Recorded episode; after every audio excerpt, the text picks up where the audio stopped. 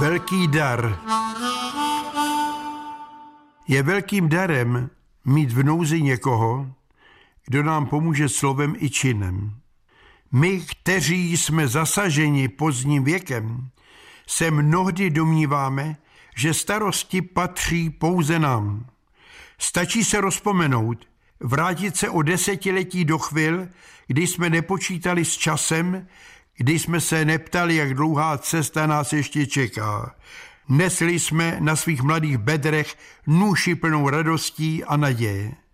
Měli jsme velké cíle, sněli o dálkách, malovali jsme si svět na růžovo. To, že nás navštěvovali doteky starostí, nejistot, že jsme mnohé nemohli a nechtěli slyšet, to jsme neprozrazovali. Citliví lidé jsou citliví v každém věku. Děti svůj strach, obavy, bolest neskrývají. Neznají přetvářku, nestydí se za svou bolest, za své slzy. Dokáží se stejně smát jako plakat.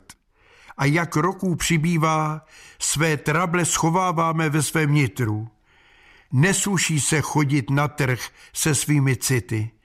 Obáváme se výsměchu, skrýváme své bolesti a bojíme se nepochopení.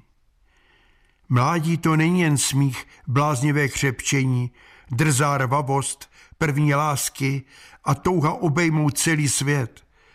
Přicházejí chvíle zklamání, první setkávání s nefér hrou, s prvním poznáním, že pravda má mnoho milníků.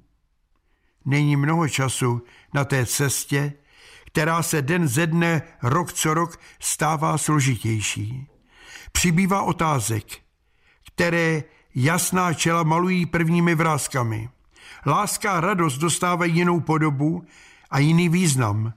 Podobu krásné, ale zranitelné víly, která nám schovývavě půjčuje sny, ve kterých se vracíme do doby, kdy jsme vyslovovali s láskou mám tě rád a budem spolu žít až do smrti.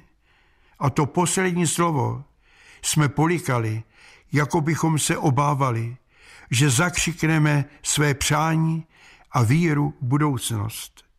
Dva milující unesou větší břímě než člověk opuštěný.